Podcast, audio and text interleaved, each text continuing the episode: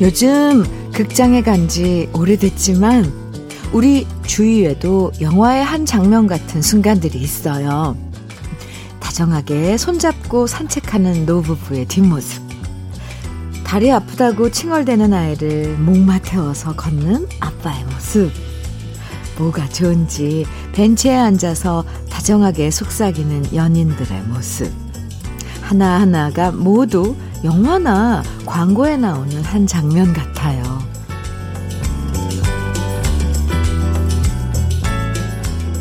영화에도 장르가 많잖아요. 코미디도 있고, 로맨스도 있고, 스릴러도 있고.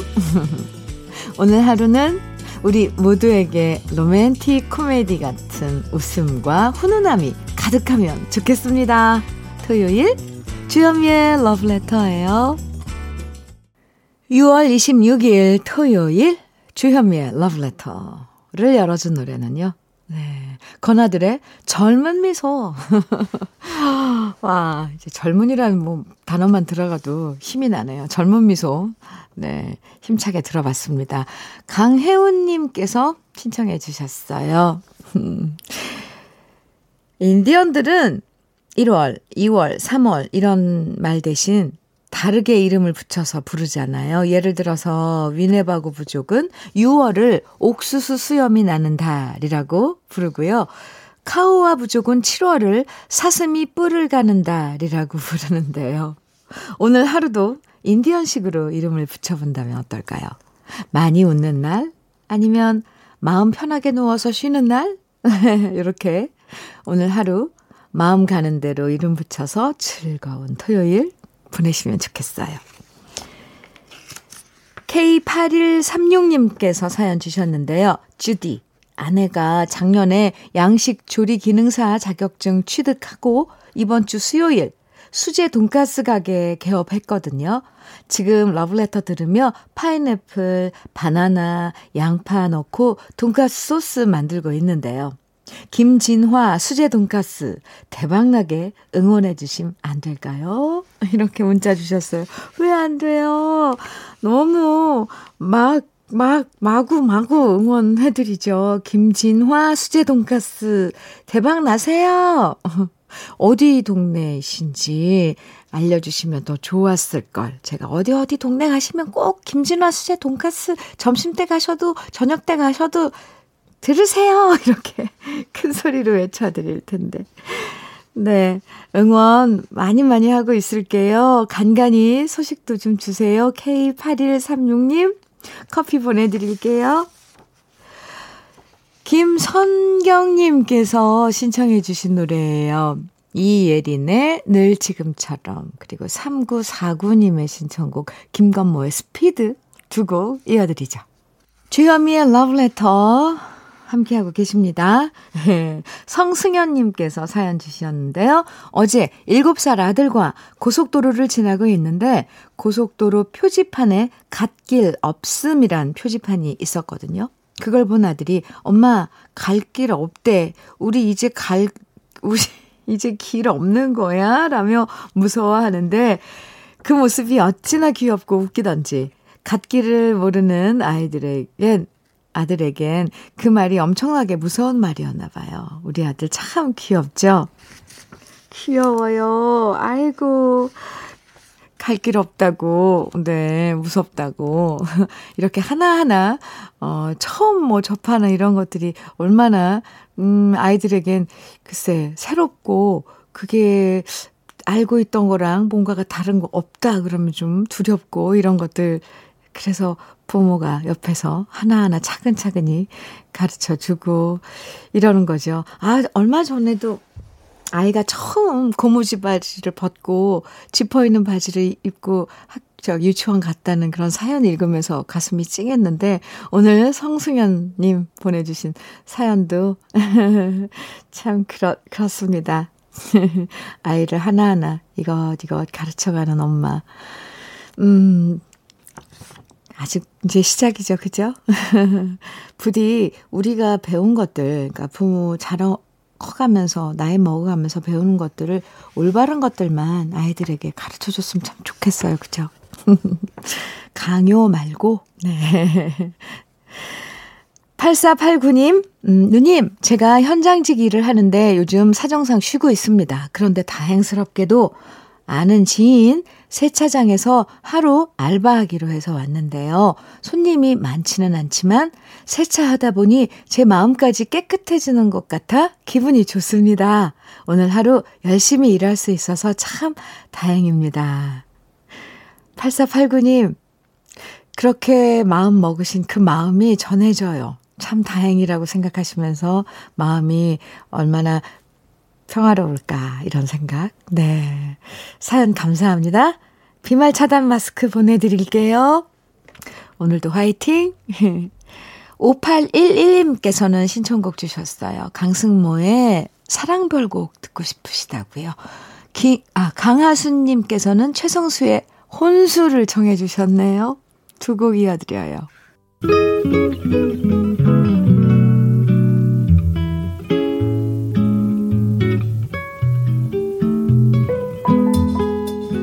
마음에 스며드는 느낌 한 스푼. 오늘은 미국의 시인 롱펠로우의 아주 짧은 시를 준비했는데요. 인생은 바둑판 무늬입니다. 인생은 바둑판 무늬. 사랑이 햇빛이면 미움은 그늘이다. 인생은 햇빛과 그늘로 짜여진 바둑 판 무늬이다. 주현미의 러브레터 느낌 한 스푼에 이어서 들으신 곡은 송대관의 네 박자였습니다. 오늘 느낌 한 스푼은요. 음, 글쎄요. 미국의 유명하신 롱펠로우는 인생은 바둑판 문이라고 그러는데 송대관 씨는 인생은 네 박자라고 그러네요. 그죠? 아, 롱펠로우의 아주 짧은 시를 소개해 드렸는데요. 인생을 아주 구구절절 길게 설명하지 않아도 정말 짧은 몇 줄로 인생의 희로애락을 선명하게 말해주는 시였네요. 우리 사는 게 그렇잖아요. 누구 사랑했다가 또 미워하고, 그러다가 또 다시 사랑하게 되고, 또 미워하고. 아, 이걸 다르게 말하면 하루에도 몇 번씩 열탕과 냉탕을 오고 가면서 살아가는 게 인생인 것 같아요. 다행인 건 우리만 그런 게 아니라 세상 모든 사람들이 다 그렇게 좋았다, 싫었다, 행복했다, 울었다를 반복하면서 살아간다는 거죠. 아마 오늘도, 음, 울었다, 찡그렸다, 미웠다, 좋았다를 몇 번씩 반복하면서 보낼지도 모르겠어요. 아, 참. 이런 게 인생인가요? 네.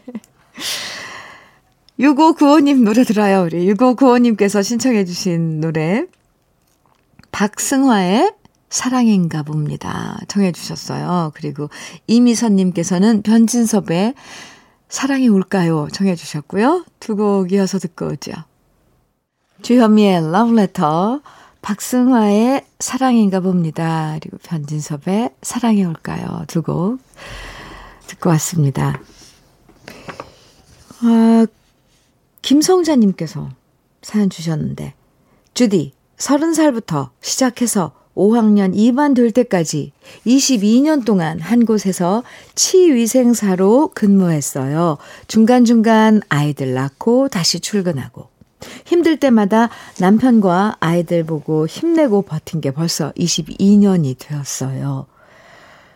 원장님의 배려로 일주일 휴가 받고 주디 방송 잘 듣고 있답니다. 힘든 순간 잘 버텨온 저에게 토닥토닥 잘해왔다고 말해주시면 감사해요.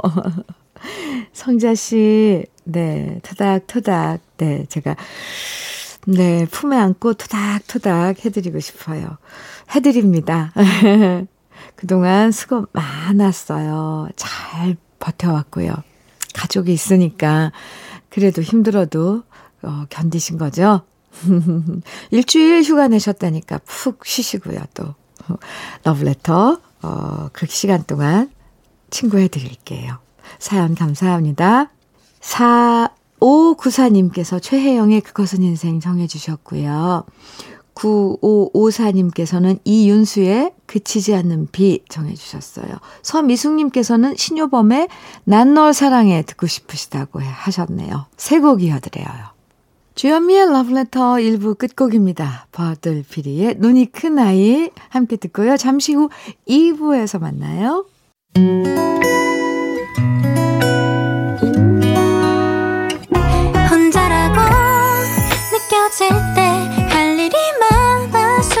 벅찰 때숨 한 번 쉬고.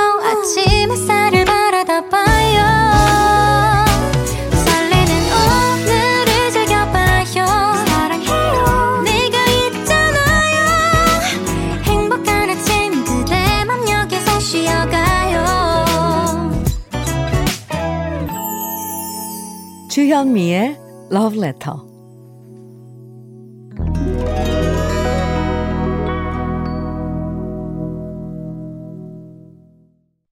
주현미의 Letter 2부 첫 곡으로 1812님의 신청곡 소방차의 어젯밤 이야기 함께 들었습니다.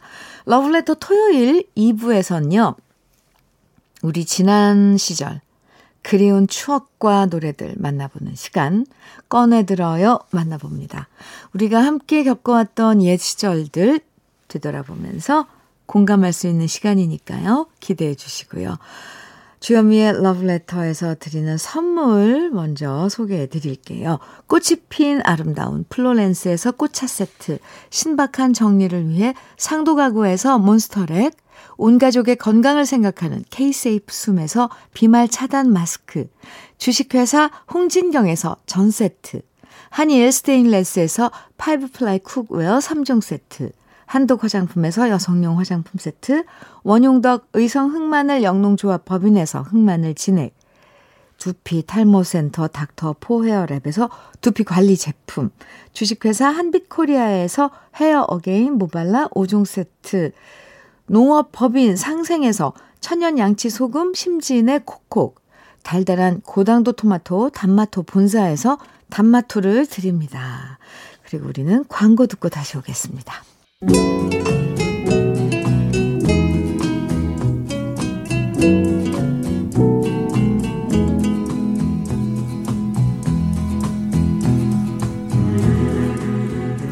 그리운 추억과 노래를 다시 꺼내서 만나봅니다.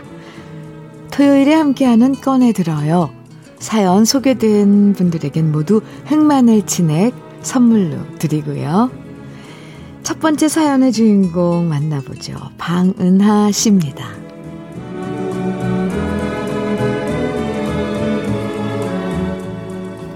요즘 TV를 보면 정말 크기도 어마어마하게 크고 선명하고 좋은 TV가 너무 많잖아요.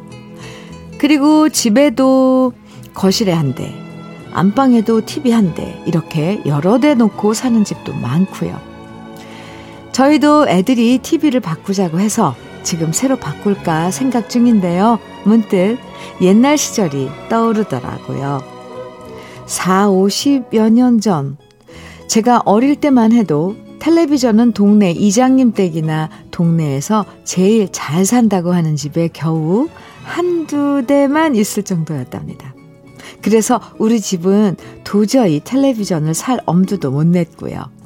당시 우리 동네에서 제일 부자인 철수네에서 제일 처음으로 14인치 흑백 텔레비전이 들여왔을 때, 들여놓았을 때, 온 동네 사람들이 신기한 듯 몰려갔고요.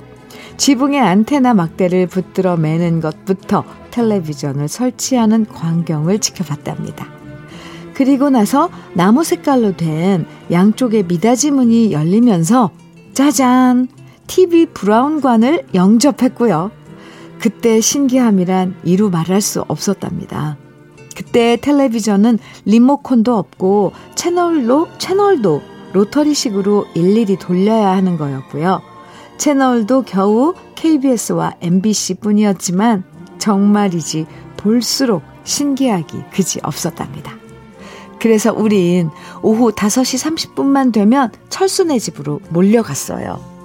애국가를 시작으로 방송이 시작되면 만화부터 보느라 정신이 없었거든요. 어릴 적에 가장 재밌게 봤던 텔레비전 드라마로는 화요일 밤에 했던 전설의 고향이었는데요.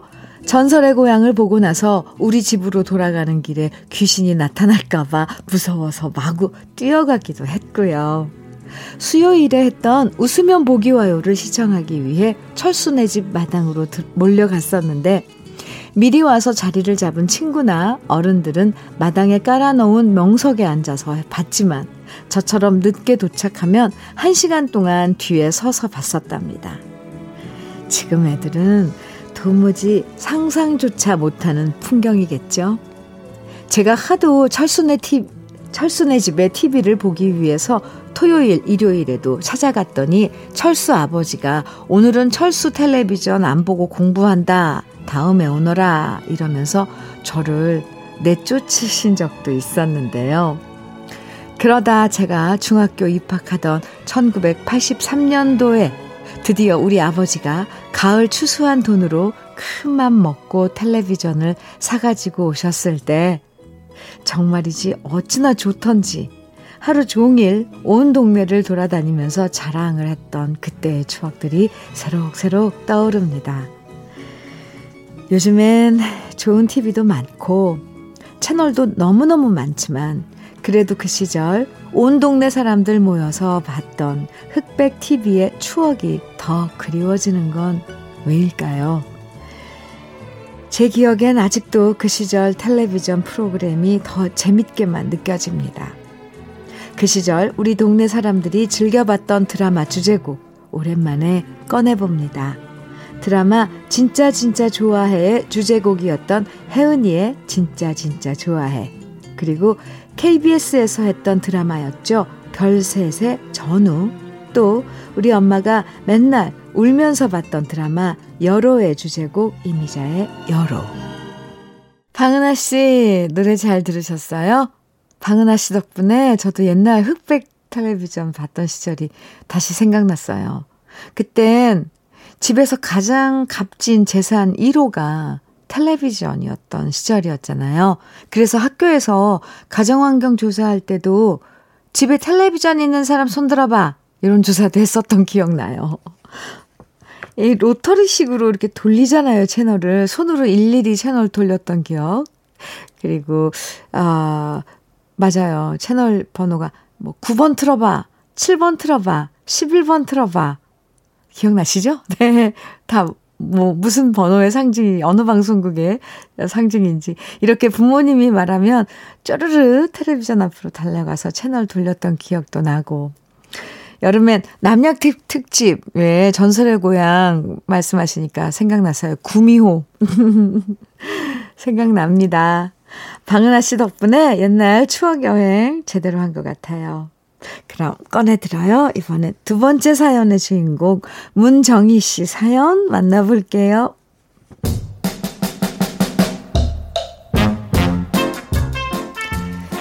저는 요즘도 현미 씨를 보면 참 부럽습니다. 왜냐하면 남진 오빠랑 친하시니까요. 제가 어린 시절 저의 우상이 바로 남진 오빠였거든요. 시골에서 학교 다닐 때 우리 동네엔 진짜 잘생긴 사람이 아무도 없었는데요. 그러다 TV에서 본 남진 오빠는 정말 세상에 저렇게 잘생긴 사람이 있었구나, 있었나 싶을 정도로 어린 제 가슴을 뛰게 만들었고요. 있는 돈 없는 돈 모아서 친구랑 읍내 극장에 가서 남진 오빠가 주연을 맡은 영화는 모조리 다 봤었답니다. 그리움은 가슴마다라는 영화부터 가슴 아프게라는 멜로 영화를 보고 난 다음엔 꿈에도 남진 오빠가 나올 정도였고요. 5인의 자객이라는 무협 영화를 볼 땐 남진 오빠가 우통을 벗고 싸우는데 어찌나 근육이 울룩불룩한지 저 혼자 부끄러워하고 가슴 설렜던 기억이 나네요. 결국 저는 17살 겨울방학 때 남진 오빠 얼굴 한번 보겠다고 친구랑 서울로 무작정 상경을 했고요. 방송국 앞에서 기다리고 기다렸지만 결국 허탕을 치고 돌아온 적도 있었답니다. 너무나도 순진하게 쇼 프로그램이 녹화인 것도 모르고 방송되는 날에 맞춰서 방송국을 찾아간 거였죠. 방송국 찾아가서 남진 오빠 오늘 나오냐고 물었는데 경비 아저씨가 안 나온다고 말했을 때 얼마나 실망했는지 모릅니다. 그러다 남진 오빠의 결혼 소식을 들었을 때 얼마나 울었는지 몰라요. 그리고 소심한 복수로 남진 오빠 대신 다른 가수를 좋아하리라 다짐하고요. 더 잘생긴 가수를 찾아 나섰는데 그러다 좋아한 사람이 바로 윤수일 씨였답니다. 어찌나 외모 준수하고 훤칠하고 외국 배우 같은 느낌이던지 저도 꼭 저렇게 생긴 남자랑 결혼해야지 하고 다짐했었는데요. 잘생긴 남자들은 왜 그렇게 저한테 관심이 없는 것인지 좋아한다 고백했다가 차이기를 여러 차례 결국 생긴 건 오종종하지만 제가 좋다고 고백해온 남자랑 결혼해서 36년 동안 함께 살고 있네요. 그래도 제 딸은 저 대신 저의 소원을 풀어줘서 아주 훤칠하고 잘생긴 남자 만나 결혼해서 다행입니다. 제 딸도 저를 닮아서 남자 보는 눈이 아주 까다로웠거든요. 요즘 활발하게 활동하는 남진 오빠를 보면서 예전에 찐팬으로 참 흐뭇하고 기분 좋고요. 저의 첫사랑이었던 남진 오빠 노래 오랜만에 꺼내 듣고 싶습니다. 남진의 님과 함께 그리고 제가 남진 오빠 다음으로 좋아했던 미남 가수 윤수일의 아파트 그리고 제 사위를 닮은 미남 가수 심신의 오직 하나뿐인 뿐인 그대 신청합니다. 문정희 씨, 제가요, 남진 선배님 만나면 꼭 전해드릴게요. 진짜 예전부터, 예전에 남진 선배님 출연한 영화까지 다 챙겨본 찐팬 문정희 씨가 사연 보내주셨다고요. 꼭 전할게요. 그 시절 남진 씨 좋아했던 분들 어마어마하게 많으셨잖아요. 아, 근데요, 저는 오늘 문정희 씨 사연 보고 남진 씨가 무협 영화에도 출연했다는 거 처음 알았네요. 그래요? 네. 나중에 한번 찾아봐야겠는걸요? 그 근육이 그렇게, 네, 울퉁불퉁, 울룩불룩 했었는지. 근데 남진 선배님은 지금도 멋지거든요. 그쵸? 감사합니다, 사연. 그럼 꺼내들어요. 이번에 세 번째 주인공 만나볼 건데요. 배정식 씨 사연입니다.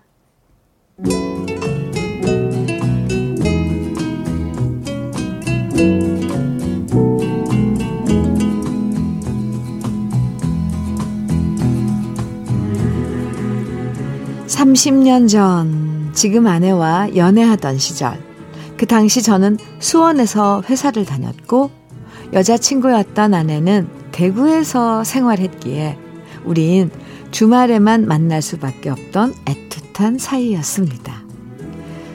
그땐 토요일 오전까지 근무를 하던 시절이었고요. 그래서 토요일 저녁이 되면 여친을 만나러 비둘기호 기차를 타고 대구로 내려가는 게 저의 일상이었습니다.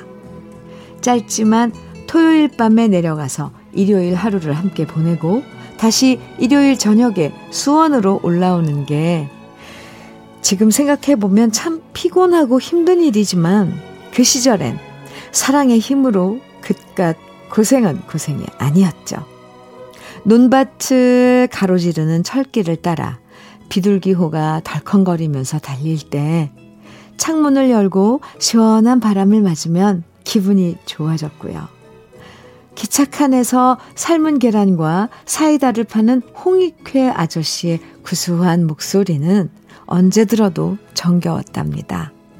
삶은 계란과 오징어, 사이다 있어요. 옆자리에 앉으신 시골 어르신들의 드런드런 얘기 나누는 소리 듣는 재미도 좋았고요. 달걀 먹다가 목매면 옆자리에서 사이다도 건네주시고 귤 한 줄 사서 드시다가 까먹으라고 하나 건네주시고, 제가 자리가 없어서 서서 가면 어디까지 가냐. 나는 대전에서 내리니까 이 자리에 앉아라. 살갑게 챙겨주시는 분들도 참 많았습니다. 대구와 수원을 오고 가며 타고 다녔던 그 비둘기호 완행 열차는 빠르고 편안함을 추구하는 요즘 사람들의 요구 속에서 사라져버렸지만 가끔씩 저는 그 순간들이 그리워집니다. 요즘 KTX 타고 가면 아무 표정 없이 그저 앞만 보거나 휴대폰만 들여다보는 사람들 뿐인데요. 물론 예전처럼 시끌시끌하면 공중 예절을 지키지 못하는 사람 취급받겠지만 그래도 문득 문득 그때가 사람 사는 냄새가 더 진했다는 생각이 들 때가 많습니다. 느림의 미학을 전해줬던 비둘기호가 사라져버린 게 아직도 많이 아쉬운 사람으로서 그 시절 완행열차를 그리워하면서 노래 꺼내봅니다. 이규석의 기차와 소나무, 김현철의 춘천 가는 기차, 한영애의 완행열차. 배정식 씨, 네. 사연 들으면서 저도 옛날 완행열차 풍경들 오랜만에 다시 만나봤습니다. 어, 오늘, 아, 예, 옛날 브라운관 TV서부터 오늘 사연들이 참 추억을 소환하네요. 지금 기차들이 깨끗하고 편리해지고 빨라진 건 있지만 예전 완행열차만의 낭만은 분명히, 네, 지금 없죠. 네. 완행열차만의 낭만. 아, 네. 오늘도 주현미의 러브레터 꺼내들어요. 함께 했는데요. 여러분의 추억이 담긴 노래들 주현미의 러브레터 홈페이지 들어오셔서 꺼내들어요. 게시판에 많이 남겨주세요. 소개해드린 세 분에겐 흑마늘 진액 선물로 보내드릴게요.